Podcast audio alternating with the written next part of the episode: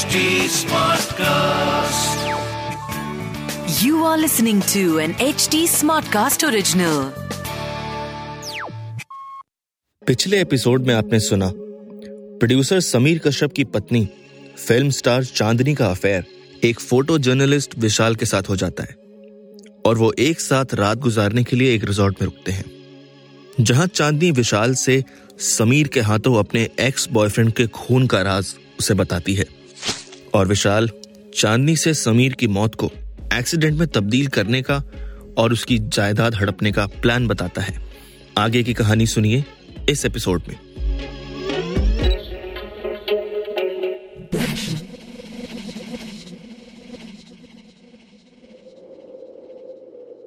Resort में उस रात विशाल और चांदनी ने मिलकर समीर को मारने का और उसकी मौत को कैसे एक नेचुरल डेथ के रूप में दिखाया जाए इसका बहुत सोच समझकर एक फुल प्रूफ प्लान बनाया। और चांदनी ने विशाल को बाहों में भरते हुए कहा विशाल मैं बता नहीं सकती मैं तुम्हें पाकर कितना खुश हूँ। और आज तुम्हारे इस पहलू को जानकर कितना लकी फील कर रही हूँ। विशाल ने भी मुस्कुराते हुए जवाब दिया अरे मेरी जान बस अब सब अगर प्लान के मुताबिक रहा तो आज के बाद हम यूँ छुप छुप कर नहीं खुलेआम दूर किसी परदेश में ऐशो आराम से भरी अपनी नई ज़िंदगी की शुरुआत कर रहे होंगे। उस रात के बाद अगले ही दिन दोनों ने तय किया कि अब वो एक दूसरे से कई हफ्तों तक नहीं मिलेंगे और ना ही कोई लेटर या टेलीफोन करेंगे। बस दुनिया के लिए फिर से अनजान इंसानों की तरह अपनी अपनी नॉर्मल ज़िंदगी में लीन हो जाने का नाटक करेंगे। लोगों को लगेगा कि बस चांदनी का मन फिर से भर गया होगा एक लड़के से just like any other affair of और विशाल भी वापस सेलिब्रिटी शूट्स में और अपनी नौकरी में बिज़ी होने का दिखावा करने लगा। अक्सर दोनों किसी न किसी कॉमन इवेंट में आमने सामने आ जाते तो बखूबी कोशिश किया करते थे कि उन दोनों के अफेयर का किसी को जरा सा भी शक न होने पाए। विशाल ने अपने ऑफ़िस में मिस्टर समीर कश्यप के बारे में मैगजीन में एक स्पेशल आर्टिकल छापने के लिए अपने चीफ एडिटर को किसी तरह कन्विंस किया, ताकि समीर के घर जाने और उससे मिलने का मौका मिल सके। और तो और समीर के असिस्टेंट मैनेजर से बात करके उसके घर पर अपॉइंटमेंट भी ले ली। नमस्ते साहब, आप तनिक इंतज़ार कीजिए। बड़े साहब एक ज़रूरी काम से फ्री होकर आपसे मिलेंगे। समीर के घर के एक बुज़ुर्ग केयर टेकर गिरधर ने विशाल को लिविंग रूम में इंतज़ार करने के लिए कहा। गिरधर अपने साहब समीर को बुलाने गया। कि तभी विशाल की नज़र ऊपर बने एक कमरे में से बाहर आते हुए चांदनी पर पड़ी। वहाँ गिरधर नशे में धुत अपने मालिक समीर को उठाने की कोशिश करने लगा। बाबा बाबा, आपसे मिलने कोई फोटोग्राफर विशाल बाबू आए हैं।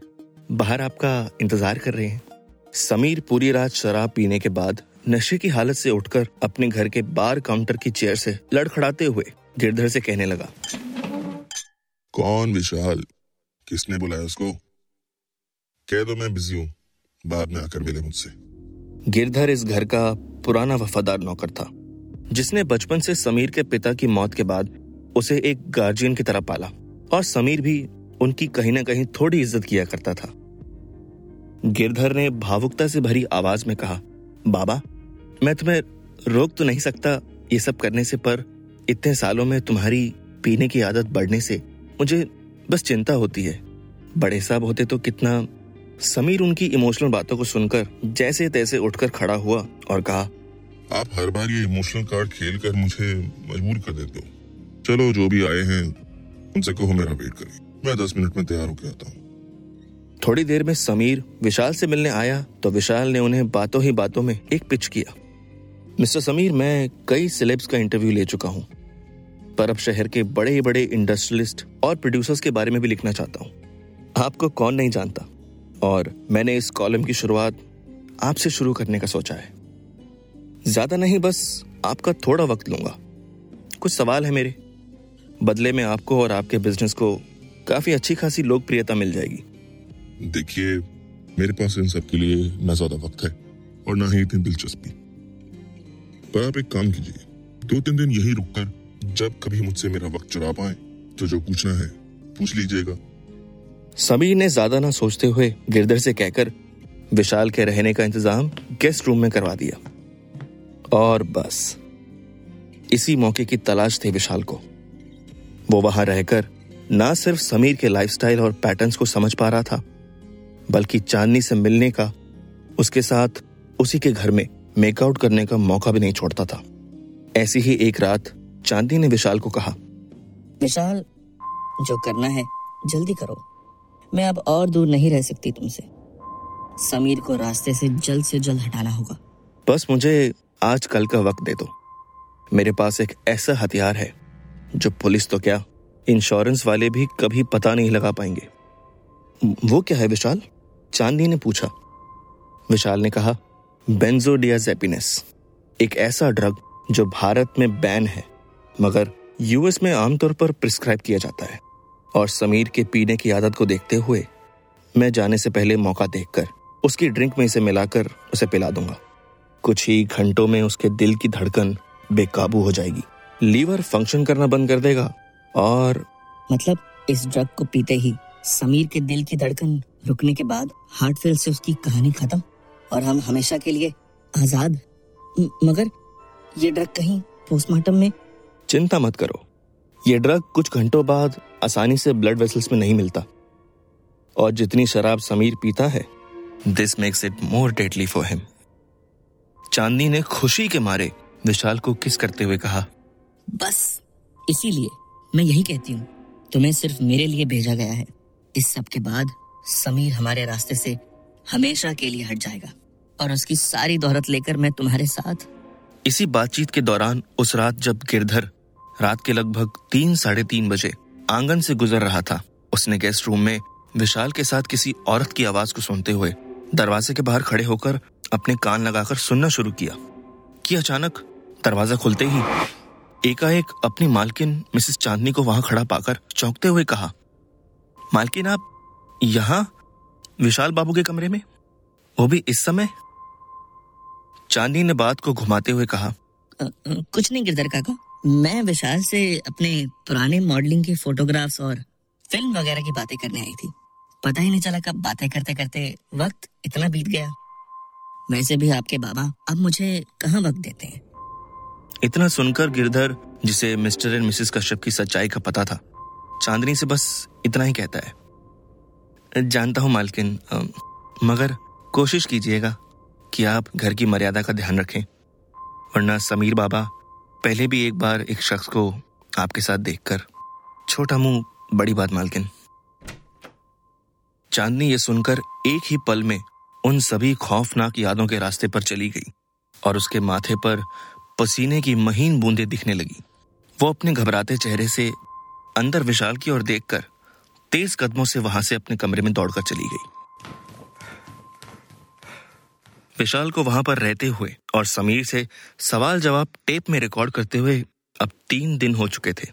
जल्दी ही उसे अपने प्लान को अंजाम देना था। चलिए, मिस्टर समीर, आज आखिरी रात आपके साथ इस इंटरव्यू के कंप्लीट होने की खुशी में सेलिब्रेट करते हैं। बार काउंटर में बैठे हुए विशाल ने समीर से कहा, समीर, अब विशाल से बातें करते करते इन दिनों काफ़ी खुल गया था। अरे, रुकिए रुकिए। आज मेरी स्पेशल विस्की के साथ इस मौके को यादगार बनाते हैं। समीर अपना अधूरा ड्रिंक का ग्लास टेबल पर छोड़कर काउंटर के पीछे एक नई विस्की बोतल निकालने गया। और इसी दौरान विशाल ने अपने साथ लाए हुए ड्रग की बोतल समीर के उसी ग्लास में मिला दी और उसके वापस आते ही अपना ग्लास उठाकर पहले आगे बढ़ाते हुए समीर को उसमें विस्की डालने का मौका दिया। और इस दौरान जब समीर उसके ग्लास में विस्की डालने में बिज़ी था उसे बातों में उलझाए रखा। कुछ ड्रिंक्स के बाद विशाल ने अपना ग्लास टेबल पर रखकर समीर से कहा अच्छा मिस्टर समीर जल्द ही मिलेंगे। मेरा आर्टिकल ज़रूर पढ़िएगा। अरे बिल्कुल बिल्कुल इंतज़ार रहेगा। काका इन्हें इनके सामान के साथ दरवाजे पर छोड़ाइए और विशाल नौकर गिरधर के साथ वहाँ से जाते जाते ऊपर बालकनी से देख रही चांदनी को फ्लाइंग किस करते हुए अलविदा कहकर गाड़ी में बैठकर वहाँ से रवाना हो गया। अगले दिन सुबह गिरधर समीर को जगाने आया और ये सोचकर कि मालिक अभी तक काउंटर पर सर रखे सो रहे हैं, उन्हें हिलाकर उठाने की कोशिश की, कि तभी समीर की बेजान लाश ज़मीन पर बिखर कर गिर गई। उस ड्रग ने अपना काम दिखा दिया था। समीर के दिल की धड़कन रुक चुकी थी और समीर मर चुका था। एकाएक पुलिस और इन्वेस्टिगेशन टीम समीर के विला पर पहुँची और समीर की लाश को फ़ौरन जाँच के लिए भेज दिया गया। पुलिस ने इस हाई प्रोफ़ाइल केस के तहत समीर की पत्नी चांदी, उसके नौकर गिरधर और उनसे बीते दिनों में मिलने वाले हर शख्स को इंटेरोगेट करना शुरू किया, जिनमें विशाल भी शामिल था। पुलिस को केस की छानबीन के दौरान एक एक करके सुराग मिलने लगे। चांदनी के अफेयर्स समीर और उसके बीच के झगड़े और गिरधर के द्वारा बताए गए विशाल और चांदनी के एक और सीक्रेट अफेयर के बारे में भी पता चला। एकाएक पुलिस ने जब चांदनी से पूछताछ की तो उसने रो रोकर पुलिस को बताना शुरू किया। हाँ हाँ मेरे अफेयर थे। मैं खुश नहीं थी समीर के साथ। मगर उसे मारने का ख्याल मेरे दिमाग में आज तक नहीं आया। और ना ही आ सकता है। जैसा भी था ही वॉज़ माई हस्बैंड जिससे मैं कभी प्यार किया करती थी। I mean how can I तो फिर ये क्या है चांदनी जी?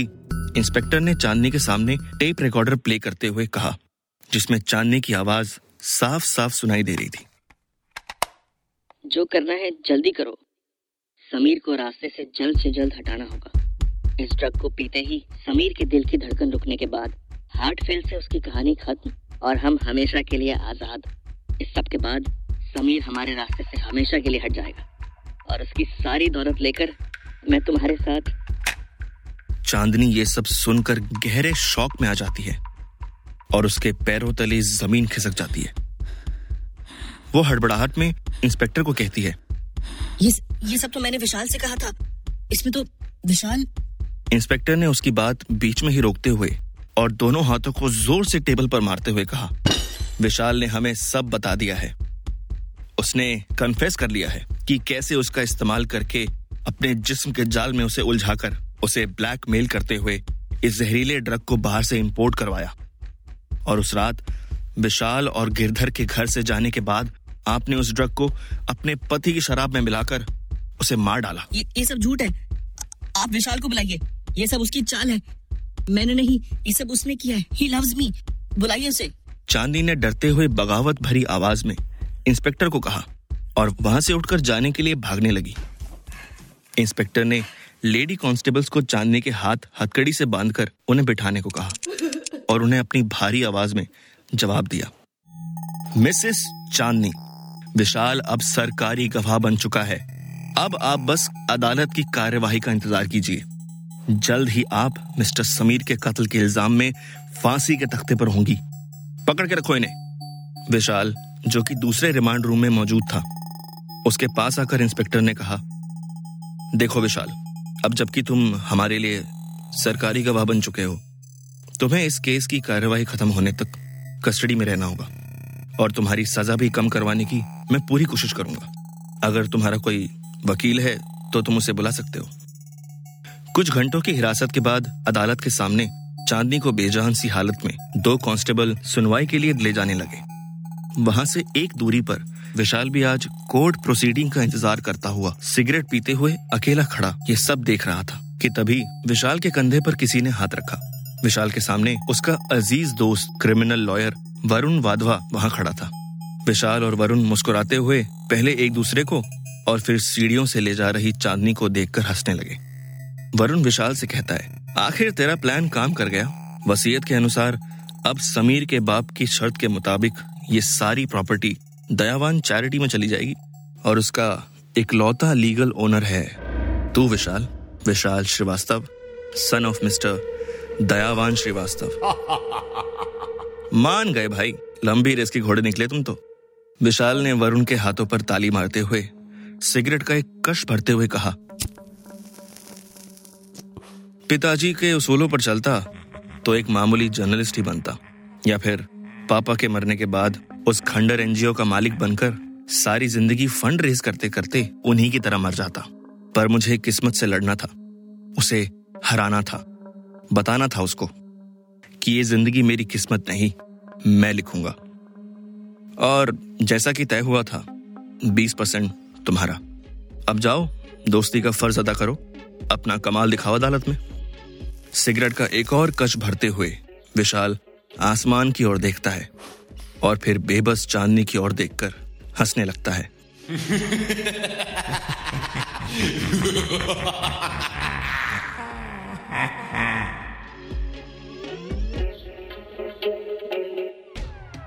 इस पॉडकास्ट सीरीज़ को केवल मनोरंजन के लिए बनाया गया है।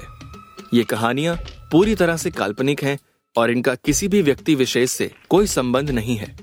इन कहानियों का उद्देश्य किसी भी धर्म, जाति या समुदाय को ठेस पहुंचाना नहीं है। इस कहानी का प्लॉट लिखा है और कहानी को आवाज़ दी है मोक्ष शर्मा ने और साउंड डिज़ाइन किया है संजू इब्राहिम ने। इस पॉडकास्ट को प्रोड्यूस किया है मोक्ष शर्मा ने। इस पॉडकास्ट के और एपिसोड सुनने के लिए लॉग ऑन करें एच पर। ऐसी और दिल दहला देने वाली कहानियाँ हमारे साथ शेयर करें इंस्टाग्राम यूट्यूब फेसबुक और ट्विटर पर। हमारा हैंडल है at H T smart cast this was an H T smart cast original H T smart cast